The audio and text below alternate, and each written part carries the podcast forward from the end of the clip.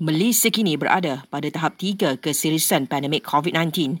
Ujar Menteri Kesihatan, fasiliti kesihatan negara akan lumpuh jika PKP penuh ketika ini tidak dilaksanakan. Jadi kalau sampai tahap 4 iaitu lebih 13,000 sehari, melebihi tahap maksimum. So that's the reason kita buat PKP.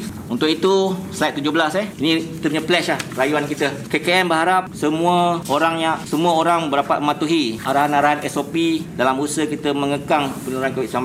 Jadi kalau amalan norma baru sebagai budaya hidup harian eh bagi memastikan penularan jangkitan dapat diminimumkan Datuk Seri Dr. Adam Baba memaklumkan demikian ketika mengumumkan penubuhan pusat pemberian vaksin PPVIPT Mobile dan drive-thru di Hospital Pengajar Universiti Kelolaan Kementerian Pengajian Tinggi KPT.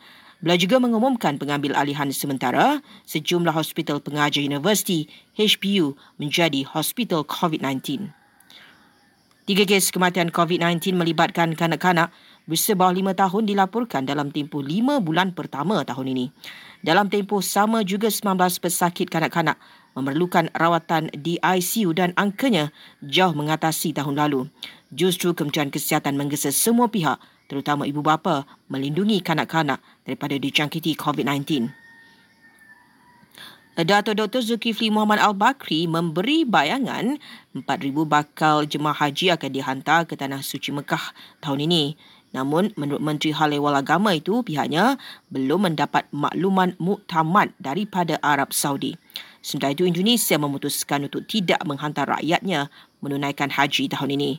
Ia bertujuan melindungi penduduk Indonesia daripada pandemik COVID-19 yang masih melanda dunia selain belum mendapat jemputan daripada Riyadh.